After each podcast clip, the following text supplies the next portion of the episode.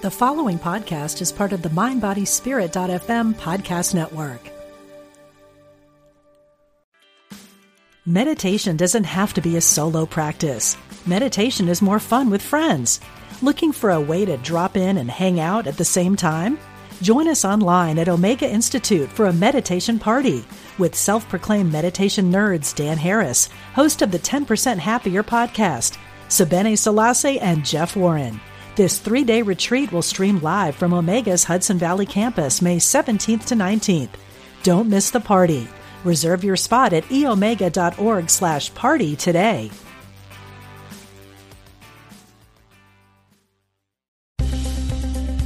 Practical spirituality. Positive messages. This is Unity Online Radio, the voice of an awakening world. It's time for a different take on spirituality for the modern world. Welcome to Big Universe with Jim Lefter.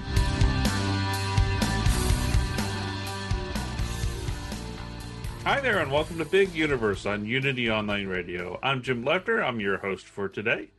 I'm a spiritual journeyman and media producer type guy. I run a website with online courses called youthrivehere.com, and I'm at the Center for Spiritual Living Greater Baltimore at cslgreaterbaltimore.org. Joining me today once again is my friend and co host, spiritual rebel Sarah Bowen. Sarah's the author of Spiritual Rebel, a positively addictive guide to finding deeper perspective and higher purpose. Hi, Sarah. How are you doing today? I'm great today, Jim. I just learned a new word from you that I'm so excited to share. okay. Plinky plunky. Plinky plunky music.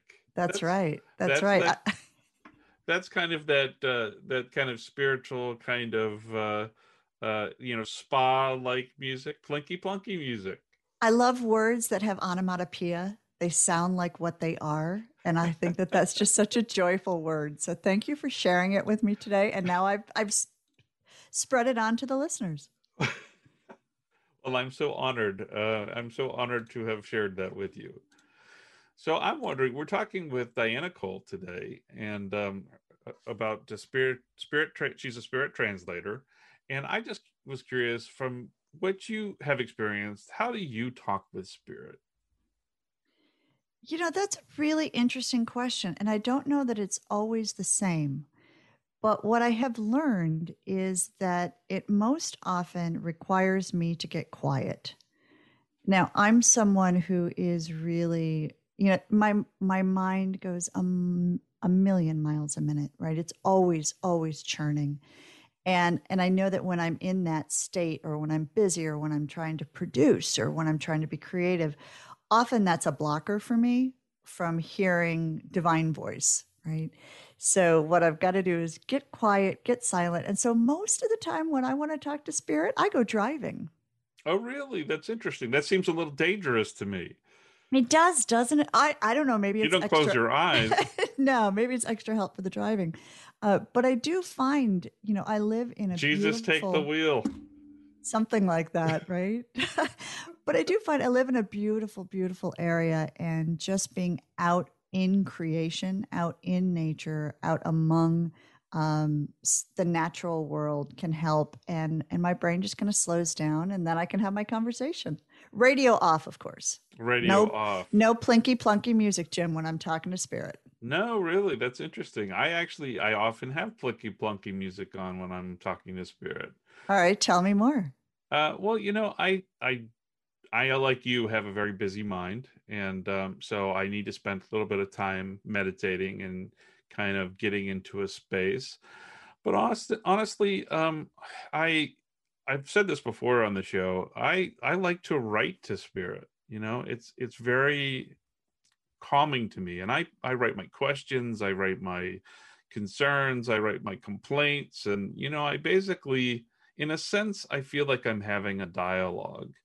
Now, I don't always know. It, it's from my higher self, perhaps, or from another perspective. I don't know.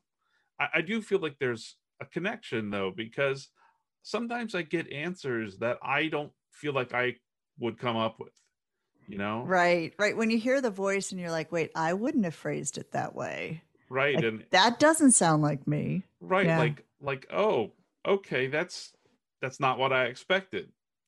So you know, I uh, for me, pen to paper really helps me me do that. Um, I think that's probably, honestly, my primary way.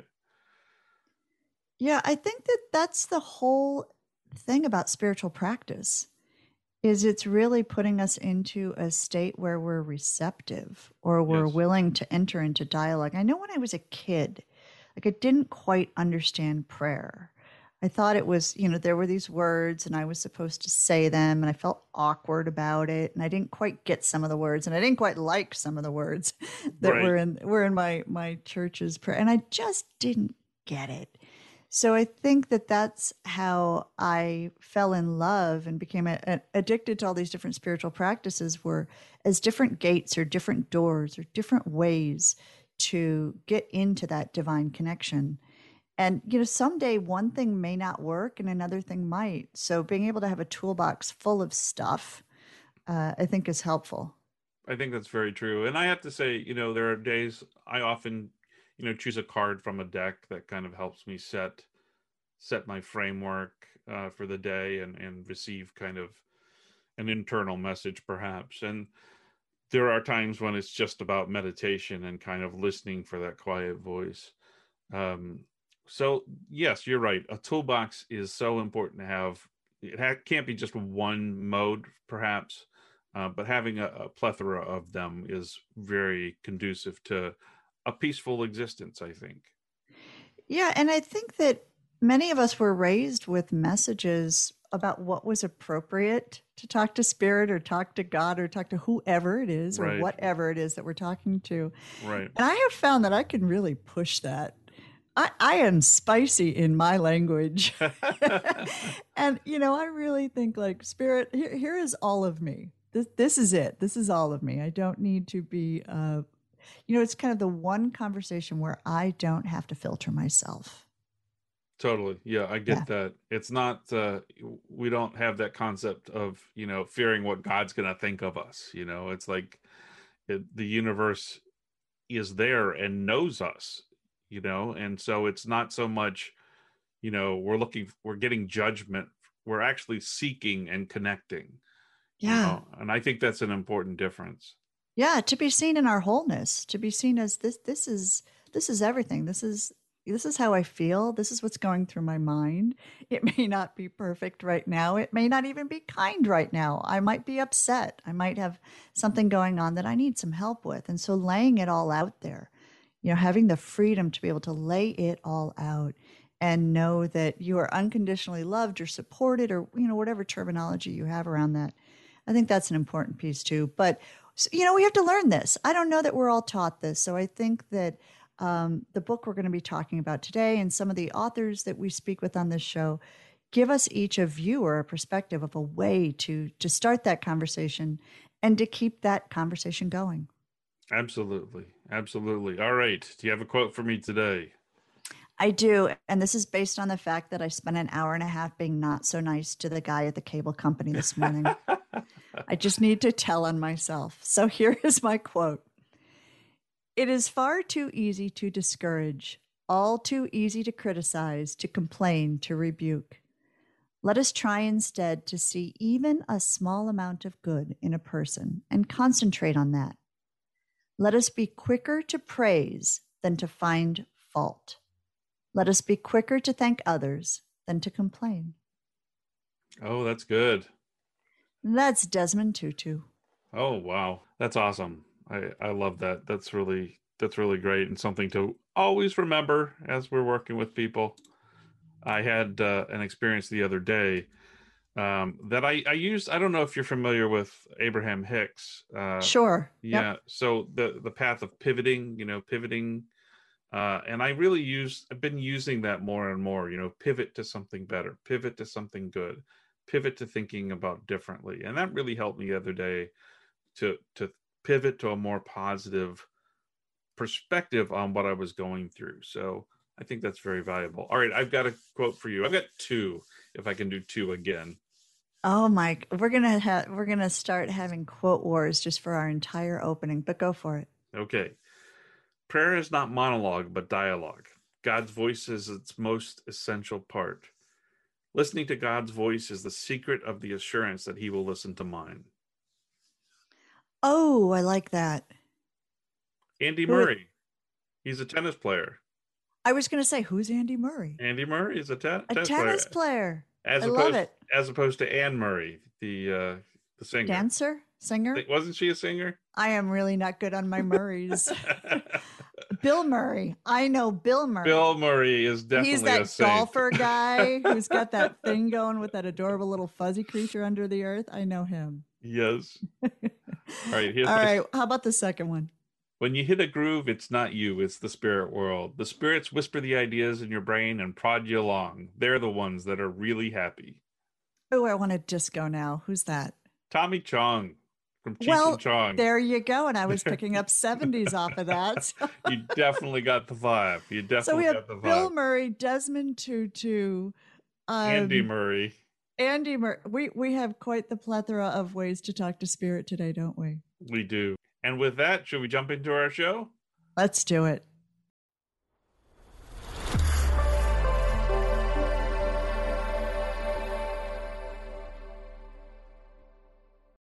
Here's Martha Creek with a Unity moment. This is Martha Creek, marthacreek.com to contact me. This is offered inspired by A New Earth by Eckhart Tolle, discovering our life's purpose. If peace is really what you want, then you will choose peace. If peace mattered to you more than anything else, and if you truly knew yourself to be spirit rather than this little me, you would remain less reactive. Absolutely alert when confronted with challenging times, challenging people, or circumstances. You would immediately accept the situation as it is and then become one with it rather than try attempt to separate yourself from it. So can it be that simple? If peace is what I really want, then I am going to choose peace. So in this situation, I am choosing peace. Traffic doesn't flow. I choose peace. They didn't invite me to their party. I'm choosing peace. They talked about me, gossiped about me. Like, so be it. I am choosing peace in this very situation, in this very challenge. Yes, it was hurtful. Yes, I'm upset. Yes, I felt left out. Yes, I felt not good enough. Nevertheless, I am choosing peace in this situation. I am going to stay more objective about this to see how normal this is, to see how their responses and their actions are based on their own belief systems, their own state of their own mind. So I'm not going to subject myself to it. So then I can practice then staying in the higher room of my own mind instead of regressing into my little afraid, pitiful, pathetic, afraid, mad self, egoic self, without trying to make myself like the situation. I don't have to like it, I don't have to love it. And my power lies, and friends, your power lies in you accepting the situation as it is and then choosing what your own sane, sensible action will look like. Liberation, freedom, and a life with purpose, changing the world one thought at a time, one action at a time, living your own purpose for life. Richest blessings and love, friends. Contact me, marthacreek.com, for classes, for support, for videos any way in the world that you can be supported. And now it's time to jump into our interview. Diana Cole is a spirit translator, thought leader, and author, Passionate about spirit guidance, she's committed to teaching people how to access it for themselves so that may, they may find freedom from pain and limitation and live a, a life of abundance, fun, and inspiration. Diana offers her empowering tools for spirit guidance in group settings, speaking engagements, live workshops, and through her vibrant Instagram and Facebook communities. She's the author of Spirit Translator Seven Truths for Creating Well Being and Connecting with Spirit and co author of Pillars of Success with Jack Canfield. Diana's first children's book is Alina. Is it Alina? Alina. Alina, the Positive Thought Warrior. You can learn more about Diana at dianacole.com. Welcome to Big Universe, Diana. Hi, thank you for having me here.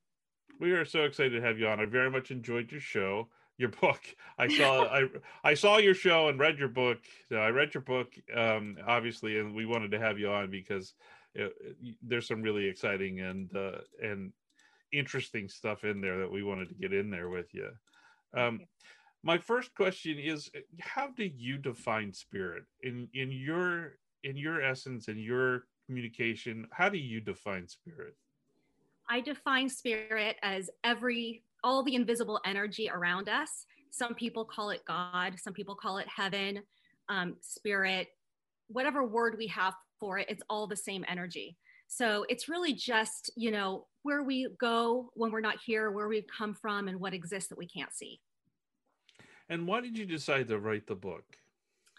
Well, you know, I'd gone through some really hard, you know, moments in my life, and I had to figure out how to pull myself out of them. And the only way I was able to was by, you know, practicing the things I had learned as a child and um, you your know, dad was your dad was very spiritual. Yeah yeah. So my dad was uh, you know a pioneer in the new age movement here in the san francisco bay area, area where i live um, in the you know late 60s early 70s and i was being taught by him my entire life. Sometimes I, I was aware i was being taught and sometimes it was just being around him you know his life was like a teaching in some ways. And I was around people who were leaders at the time and who we know of now as as being leaders and and you know authors whose books we've read and programs we've all heard of. And I I was absorbing it all as a child and just sort of not thinking much of it until my life crumbled. And then I realized the only thing I really knew how to do was go back to those lessons I had learned. And when it worked for me, my commitment to myself was if it works, I will show other people how to do this. And and that's really why I wrote the book. I want to help other people pull themselves out of these dips in life. Well, absolutely, and thanks so much for that. Um, you know, uh, you've been through some several challenges in your life that you write about in the book, and um, you've found your way to this the sense of spirituality, or you got taught that as a as a young child, and um, it's really appreciated that you've been able to bring that forward to people uh, beyond beyond yourself. Um, so y- you lived the Hollywood lifestyle, according to your book. You know, you were at the William Morris agency. You worked for fashion designers and billionaires, and you're a VP for investor relations and uh, at a hedge fund. Mm-hmm. And then all of that changed. What happened, and and what what made you leave that uh, that life behind? Well, you know, I think that initially, you know, in my early 20s, I just wanted to go and you know experience the world and be where the fun was and the action and you know i just wanted to experience. And um, you know being in a place like los angeles which i love and being around people who were creators and who were successful and who were um, inspiring was really fun. What i learned for myself was that it wasn't feeding me to mm. be around that. And and it was actually a little draining so I decided to change course after my back injury. That's really what what um, facilitated the change is that I, I, injured my back and I couldn't find any way to get out of pain. So I created an exercise method basically to get myself out of pain. I had taught exercise classes all, you know, growing up, just sort of on the side, and decided that I needed to take matters in my own hands. And that was really my first crack at you know trying to help people heal from from an experience mm. um, and it was and it was important because i made the connection that physical pain and emotional pain are very are very interrelated you have a, a uh, kind of an interesting uh, statement that you say which is no pain equals no pain Can you talk a little bit about that? Yeah. You know, when I owned exercise studios, um, after I, I moved back to the Bay Area from my fabulous Los Angeles lifestyle, I opened exercise studios and taught my method. And I was noticing that the people who were visiting my my studios and who were sort of taunting that you know no no pain no gain you know mantra were the ones who were in pain and my goal was to help people get out of pain or show people how to get strong so they wouldn't be in pain right so i started telling those people no it's actually no pain equals no pain and what I mean by that is that like energies attach to like energies. And when you are in a pain cycle, it it continues to churn so that more pain is attracted to you, right? So when you decide to live a life that's pain free, you actually stop meeting with pain as often, both physically and emotionally. Interesting. Interesting. Now, c- continuing your story a little bit, um, you started these exercise facilities and then things kind of got a little crazy again. Yeah. Um, you, yeah. The first thing that happened is I, I got divorced. So I was a single mother, which was very tough. yeah. Um, and you know I, I think that a lot of us tend to downplay just you know the awfulness that goes with being divorced you know getting divorced that's the whole the whole thing that goes with it is very painful for Very all of us painful, yes. Yeah. and we sort of all go oh yeah we've been divorced and move on but it's it's a very painful thing to go through so that was the the first sort of thing that happened after my back injury and then owning businesses as a single mother in a very competitive you know um, location i guess and a competitive business i started experiencing just awful you know drama and gossip and backstabbing and bullying i think. And it just that was the final you know thing for me. That was the thing that brought me to my lowest low was just watching people be so unkind to each other you know and to themselves. And and it just was the final blow. I just i i didn't know how to pull myself out of that. And so, is that when you reached out again to your the teachings from the past, your dad and and spirit and and and that? Yeah well at that point you know my father was still alive and you know i would go to him for help all the time right like you know, what do i do about this what do i do about that and he would say you need to find that out for yourself you need to go inward you need to Don't you hate when people say that? Oh my goodness! Dads. Just give me the answer. yeah i'm like can you just write me a check? No. Exactly. He wouldn't. no so he said you know you just need to you need to find these answers for yourself. This is a pivotal time in your life and you need i can't give you the answers. You, only you have the answers. And you know at the time i thought that wasn't very helpful but it actually was very helpful because he was right. There was nothing he could have said or anybody could have told me from the outside to make me feel really any better you know and i i used what he taught me and all my life changed miraculously and quickly Isn't it amazing how, as we get older, our parents um, get smarter? It seems, you know, we, we have this perception you don't know what I'm going through, and then when you get older, it's like, oh, maybe you, maybe you do, maybe you do. Yeah. yeah So- things seem very very dire to us in bad moments right and the people on the outside can sort of look at you and think oh this will pass but you don't feel that way Yes, definitely. So, what's your understanding of how we reach spirit? Um, why, why even would they be it universe? Why would there be interest in us? yeah well that's a that's a good question you know we we meet um, with spirit we communicate with spirit and met through meditation um, and it can be stillness it can be just quieting our minds you know we were talking beforehand that the creative process in a way is channeling of that spiritual energy. So when you're in a place of stillness and calm you can channel that. It doesn't have to be through meditation but that's the most effective way to get there.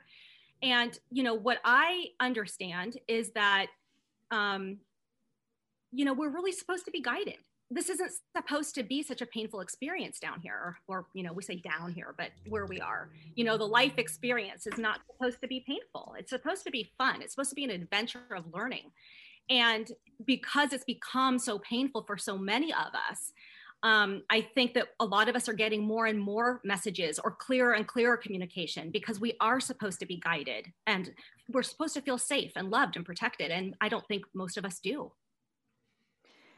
And I think one of the things that, that I hear from people is they have a desire, a desire to do so. They understand the benefits of doing so, but they feel blocked in some ways. Can you talk a little bit about what blocks us from this connection or from this conversation? Yes.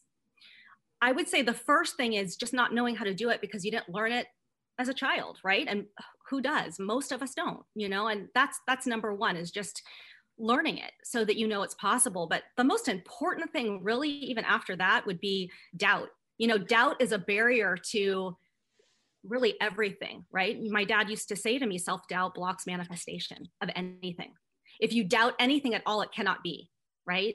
So if I doubt that there is a way to communicate with something I can't see in front of my face with my own two eyes, I will not be able to.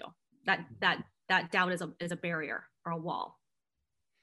How do you know the what you're getting from spirit and what you're, you know, making up in your own mind or is there is there a difference? I mean, some people say imagination is connecting in some ways. How do you d- interpret that? Yeah, I like what you said because I I teach my daughter that imagination is memory. Oh, right? interesting. So we don't know really what we're imagining sometimes. It doesn't seem reasonable, but maybe it's memory.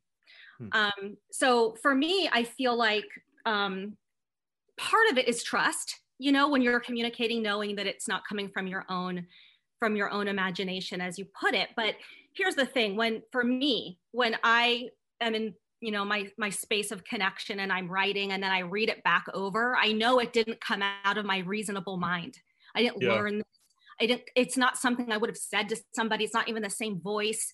It's not something that i know logically you know and but the words come out and the the teachings come out. And i i i in that moment have this sense of knowing that it's not coming from me. And you know i think that that's my gift is that i have that sense of knowing. And the only reason i have that gift is because i learned it when i was 4 when when doubt wasn't even a possibility because when you're a child everything is possible right? Yeah. so i was able to drop the doubt at such a young age that i just never i don't have it. And and just that feeling of knowing um, i think strengthens my connection all right, well, we'll be right back on Big Universe on Unity Online Radio.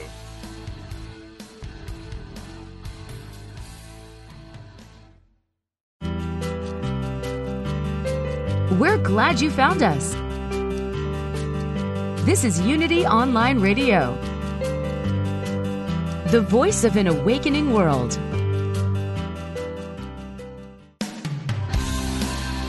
Welcome back to a slightly off kilter look at spirituality. This is Big Universe with Jim Lefter.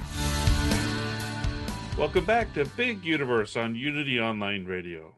Now, there's so many things we can talk with you about, Diana, that and I want to get to, but one of the things that really struck me was writing a love letter to yourself and and the process of that you know starting with your pain story i wondered if you could talk a little bit about that because that feels very powerful to me I, I have to confess that I haven't. I've started the process from from the book. I haven't completed it yet, but I can see how powerful that can be. Can you yeah, talk you know, a little bit? Yeah. Yeah. Um, you know, one of the most important things that we can do here for ourselves is adopt kindness. And kindness needs to start with us, right?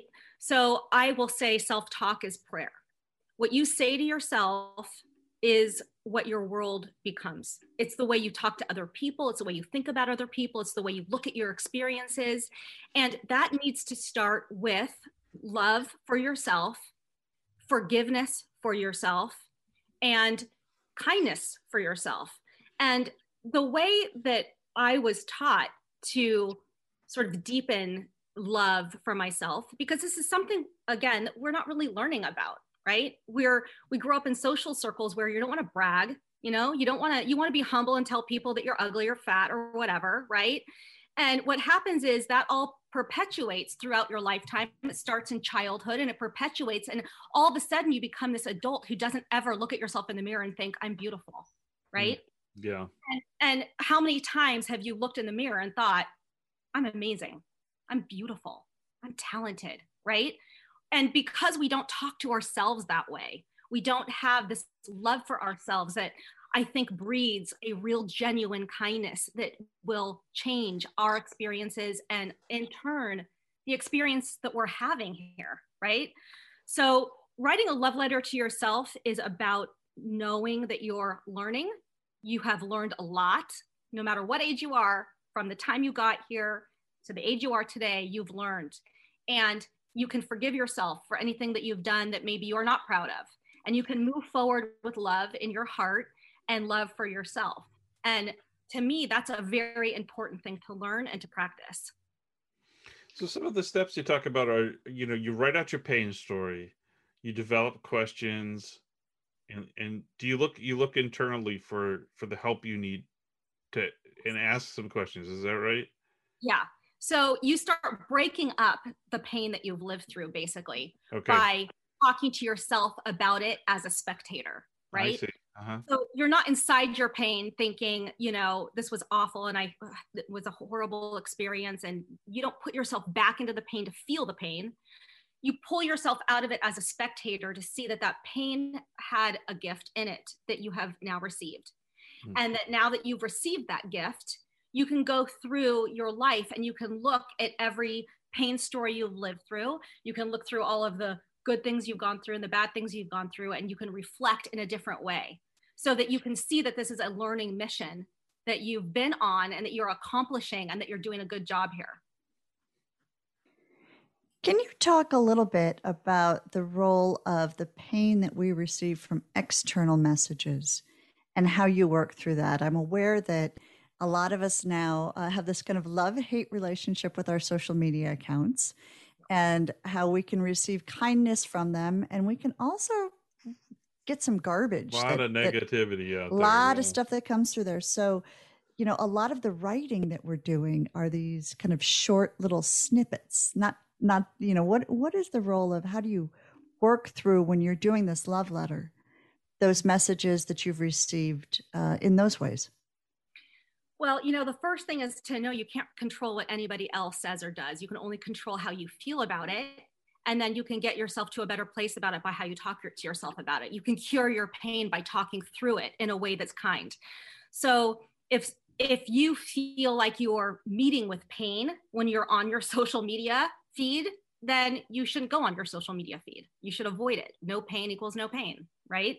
So if you're feeling any sort of pain or resistance in you know, watching reality TV or being on your social media feed or being a part of a certain friend group or whatever it is that is bringing you pain, the first thing is turn off the noise, you know, get away from it.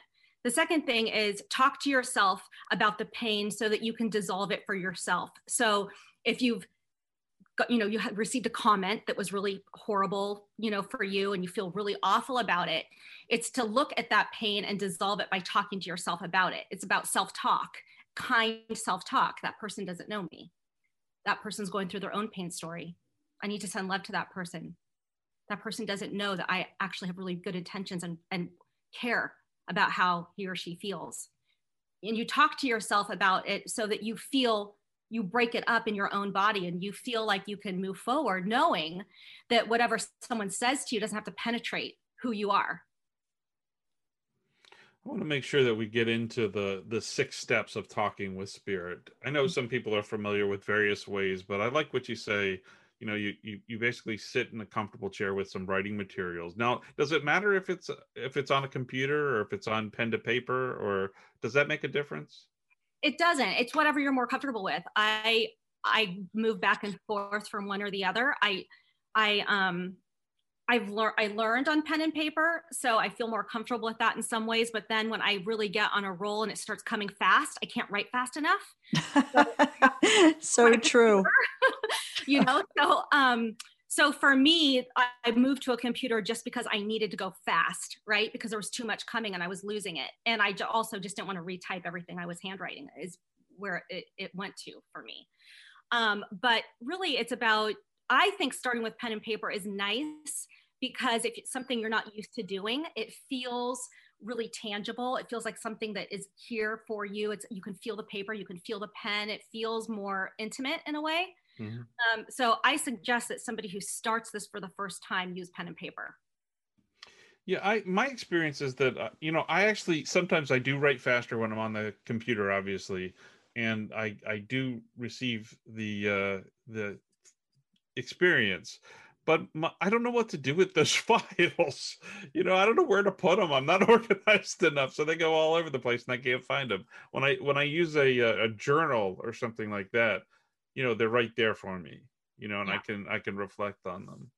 I think that there are a lot of people who tell report to me that they like you know creating journals and sort of having volumes of journals that they can like track year to year or month to month like you know this is my 2021 journal everything i was thinking or my and and that way you can go back and you can see what you were writing about you know a year or two earlier and see how it all how it all you know plays in with each other. I, I have my dad's writings from the 1960s all of his was cataloged every year and i i have it all and it's interesting. Sometimes i reference i go back to it and read it and it's it's just it's crazy how some of the stuff we're talking about now is written like then you know by him. So it, wow. it's kind of fun to go back and be able to read this stuff. That is interesting. That's very interesting. Well i can only imagine what everybody's journals for 2020 will be. That was that will be a very interesting set of journals to for some sociological uh, uh, research i think. Yeah so, well you know i think that we're all being brought to this place of pain on purpose. Yeah so that we can use our pain as a springboard and we can actually elevate to a place we haven't been before. So mm. this is actually this pain that we're going through is actually a gift. And I know it's hard to see it that way for a lot of us, but you know, there have been some people who've experienced a lot more pain than, you know, I have and you know, maybe you have, but it, it you know, as the to- for the total collective consciousness and energy, I really think that it's it's beneficial to all of us here and and almost it has to to mean something it has to move beyond beyond the the here and now you know and it has to be for a a greater good i think in in some regard even if it that's difficult to to experience right now you know? So i i totally see what you're saying there. Um is there so you get into a relaxed state you contemplate it, do you contemplate a specific issue or challenge as you as you go into this? Or or do you come up with a clear question? What what is the the path for for doing that at this point? Well i suggest that um, you know you go through some questions sort of beforehand so you sort of know what you're going to ask and what the energy of the ask is right? So it's not about you know asking you know am i going to get a new boyfriend this year? right? Because those sorts of answers you can get, but it's hard as a beginner to get those sorts of answers and have them really make sense. Really, you need to get into the energy of the communication. So, the energy of the ask and how you ask it and what you need to know um, plays a huge role in how you go about your question and answers right so i have this whole process for you know going into a meditation to meet your spirit guide and asking your spirit guide the questions and and getting the answers. So for me i, I was taught that my spirit guide is the gatekeeper to um, sort of getting the answers from from um, this realm of wisdom or you know infinite wisdom or infinite intelligence. And that that was a way that it could be translated to me was through my spirit guide. So i talk people through a meditation and help them get into this place where they can get to know their spirit guide um, so that they then can, you know, go and ask their questions and get answers back and access that energy. Do you think do each of us have our own spirit guide, or is that um, is that just kind of a general thing? Yeah, we each have our own spirit guide. There's only one, and it's somebody that not somebody, but you know, an energy that um, you have assigned to guide you and help you while you're here. Um, we all have a unique spirit guide. They're not, you know, you don't have a spirit guide that's also like, you know, guiding 10 other people or 50 other people or whatever. So he's not busy with Sarah while I'm trying to get something taken care of. Is that right? Right. right. That's, that's a very human way of looking at it, but I get that question a lot. Yeah. You know, only the the way that I like to explain how I understand it is you know i have um i have a cousin who has been in aa since she was in you know high school or college. And she had a sponsor you know the same sponsor who was there from the beginning who she calls anytime she has a problem. For a while there it was every day. Sometimes you know it might still be every day. I don't know but it's somebody who's really there for her who really has her best interests um, you know who's really looking out from her in a way that i feel like most people don't look out for each other here right and that sort of relationship is the closest humanness I can put on what a spirit guide is supposed to do for you. It's supposed to be your sponsor in a way, right? It's supposed to be um, a, a guide, like a, a place where you can get answers, where you can be guided, where you can you know, if you're looking at two sorts of decisions to make, you feel like you're making the right one because you're getting sort of this divine nudging, right? Um, so that's that's how I understand it to be. And, and, so these divine the divine energy goes through the spirit guide to help guide you. Is that right? Am I understanding yeah, so, that? Yeah, I mean, so my understanding is that there's just like many layers. Okay. We're getting kind of deep, but there's many layers of of um, existence, right? Mm-hmm. Um, and your spirit guide is closest to you mm. on this, you know, layered existence. Okay. Um, and the the the answers you're looking for usually come from sort of a higher level wisdom or the highest level, which we would call maybe God, right? Mm-hmm. Like, like, conversations with God. It's mm-hmm. the same sort of idea. I've learned to call that God present spirit, but it's the same thing. It's how do you get those answers? How do you feel worthy enough to have a conversation with God or with spirit, right? Mm-hmm. Yeah. And some don't. Some people don't feel worthy enough to have that conversation. That's another block. But an easy way to get to sort of get rid of that block or that hurdle is to talk to your spirit guide and get the answers. Let mm. them answers for you. Okay. Okay. So I have a weird follow up, Jim. Go for because, it. Because I'm a 12 stepper. so, and I love this idea of the correlation between the guide and the sponsor. And at the same time, I've had a couple sponsors who I've had to move on from based on the things that have happened in their own lives. So, so I'm wondering, based on this analogy, Diana, do you have the same guide your entire life, or do they switch out sometimes? No, you have the same one your entire life.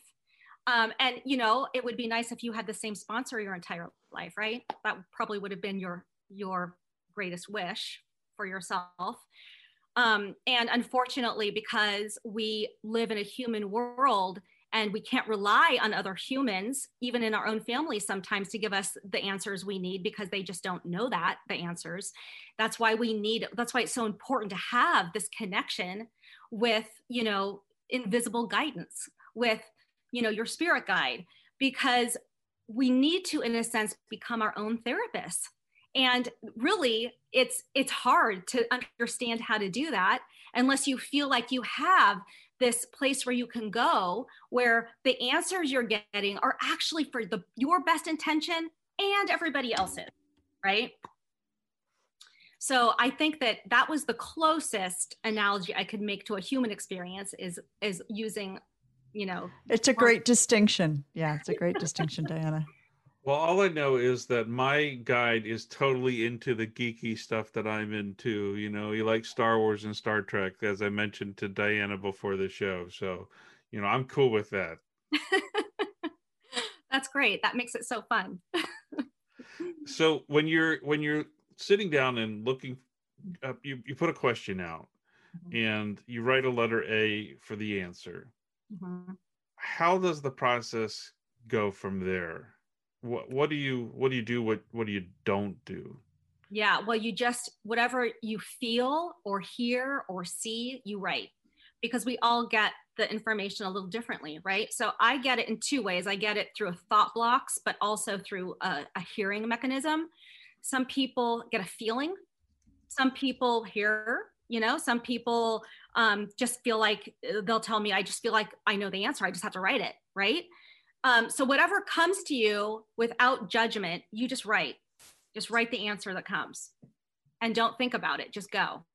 You know, and I also suggest not reading the answer every time you ask one. Don't ask a question and then get an answer and read it and then go again. Just keep going. Just keep asking, keep writing, keep asking, keep writing.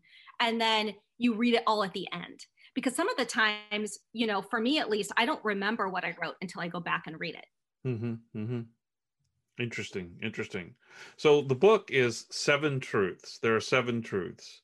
And um, I thought we might touch on some of those. I don't think we're going to have time for all of them, obviously, but uh, seven truths to creating well-being and uh, connecting with spirit. And and the first is, you know, familiar to a lot of our our audience, of course, is thought is the action that creates your life. Um, what do you what do you mean by that?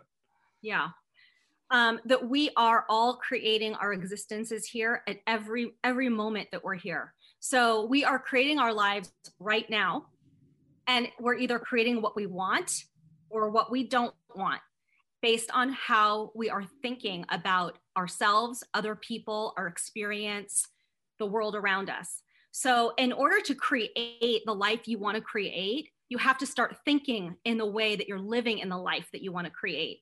So if I'm noticing everything that's going wrong in my day, I'm creating more of that. Like mm-hmm. attaches to like, right?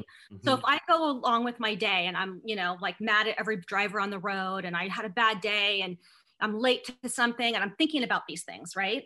I'm creating a life of these things. I'm creating this sort of um, negativity and and not the life I want to be drawn toward me. But I can have the same experiences as the person who I just said is looking at everything that's not working, and I can look at it completely differently, right? Mm-hmm. And I can be looking at it in a way that is creating what I want, right? So I can look at it like I'm really happy I get to drive from one place to another. You know, I'm really happy that even though I was late, I got there, you know, and it was fine. I'm really glad that, right? So it's just reframing the conversation so that what you're pulling towards you is are I like this. I'm having fun here. I'm enjoying this this is amazing. I'm grateful for this. And you bring more of that energy towards you. Now, Sarah said something. You, you talk about spirit. Spirit is always uh, speaking to you all the time. That's yeah. That's the and, one I really was struck by. Yeah, and Sarah said something disturbing to me in the first. Oh no! What did I she say, said that Jim? Spirit often spoke to her while she was driving, and I'm a little concerned about the driving there. Spirit always talks to me when I'm driving. Driving meditation. but talk talk about spirit is speaking to you always. What what do you mean by that? Well, you know, we're always getting sort of these inspirations and these ideas and these nudges and these crazy things that come into our mind, right? It happens for me when I'm driving all the time in the shower, you know, listening, watching TV. Like I, I try to always have a pad of paper with me and a pen. Like I have one here right now, even though I'm uh, talking to you, because things will come to me just randomly. I'm like, I just, I have to write this down, right? Or I'll have a question and then I'll forget about it. And sort of miraculously, the answer comes in the form of somebody else saying the answer. And I'm like, oh, well, that kind of made sense for what I was thinking about before, right? Or how many times have you thought about a friend and then they called and you're like, wow, that's a coincidence, right? So, what I'm suggesting is that coincidences and inspiration and creative sparks our communication. It's it's not a coincidence. It's not like, oh, isn't that weird? It's communication.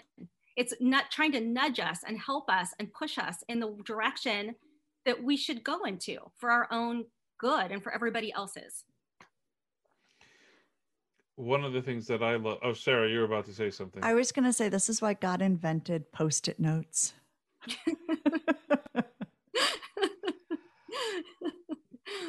one of the things I got that inspiration, right? That's right. definitely, definitely. Mm, do you use post-it notes in the car, Sarah? I don't want to know. I do. No, My I whole dashboard's know. covered. I don't want to know. I pull over sometimes, Jim. I pull over. I record it, then I stick it on the dashboard. I'm glad you pull over. So, what one of the ones I love the most, I think, is kindness is your God power. Tell me about that. Yeah. You know, I, I think the best way to explain that is to start with sort of the ending. Imagine if for 30 minutes, every single person on the planet felt kindness toward themselves and everybody else. Imagine what that would feel like. It would feel different for all of us, right? Because the act of being kind toward another person and toward yourself elevates your vibration, right? So it's this thing about kindness that gets you closer to almost like spirit um, knowledge and love, right? As, as the kindness that wells up in you actually feeds you and it feeds everybody else. The thing is, the kindness has to come from a place of, you know, authenticity. So if you actually feel kindness towards yourself and you actually feel kindness toward other people, then it elevates you and it elevates them even though they don't know it necessarily. So I I think that it's really really important, you know, to teach kindness more than we do. And and because we're all connected, which is another truth, because we're all connected, um, if you speak or unkindly to another person or you are unkind to another person, you're in a sense harming yourself because you're connected to that person, right? We're all connected, we're all the same energy. So collectively, it's really important to have kindness for this collective energy. And talk about feelings. Your feelings are your compass, is uh, another one of the things. How can you know that you can trust your feelings? Because they can be all over the place sometimes. What do you mean by by that? Well, yeah, and you know, it's about learning a process to actually get in touch with how you genuinely feel, and that's really important too, because you know, I was guilty of this, just sort of pushing my feelings down and moving forward with a smile on my face, right? That's what we're taught to do. Like, oh, don't be upset. Just, you know, you're fine. Get up, right? But the thing is, when we honor our feelings, it's it's important because then we know where we are. It's our guide, it's our compass. You know, I learned that spirit speaks in the form of emotion, right? So it's really important if you want to feel better, you got to know how you feel now, right? You know, have to know where you start so that you can get to a better place. If you keep telling yourself you feel good even when you don't, you're never going to feel good.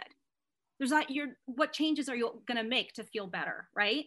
Because I believe that through all these conversations we have, the one you that we're all having right now, the ones that you probably have every day, the ones I have every day, all we want is to feel better and be happy.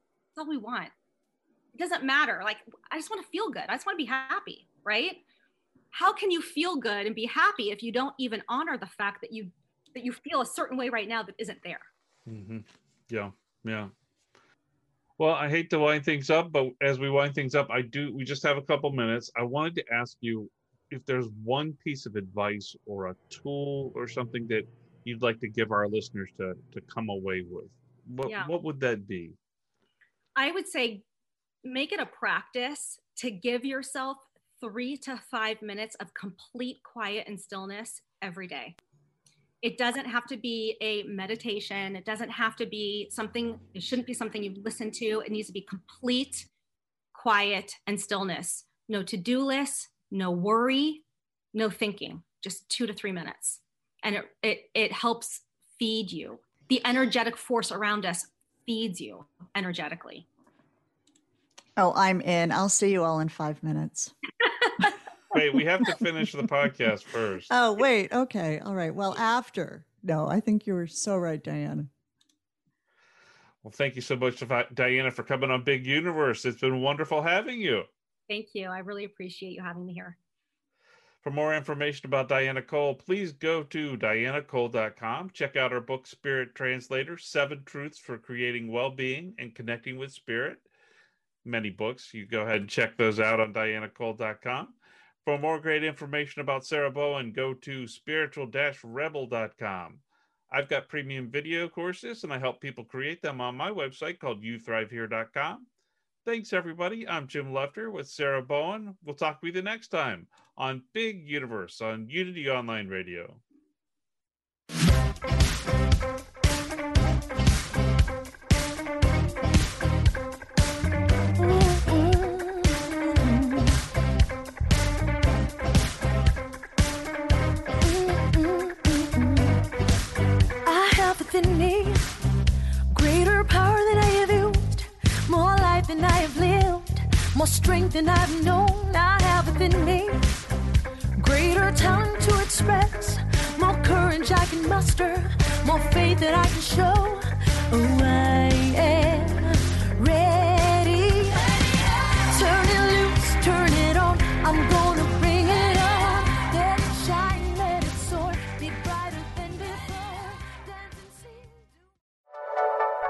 Thank you for listening. This is Unity Online Radio. the voice of an awakening world.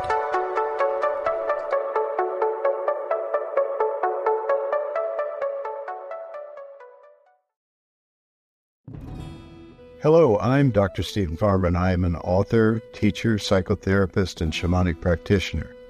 On my podcast, Healing for Your Soul, I welcome some amazing guests and introduce you to some healing techniques like earth magic, working with nature and animals, and really getting to the heart of what is keeping you stuck. I want to help you deepen your spirituality and let go of blocks that are holding you back.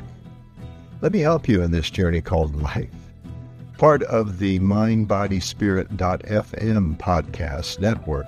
Subscribe and follow wherever you get your podcasts so you don't miss an episode.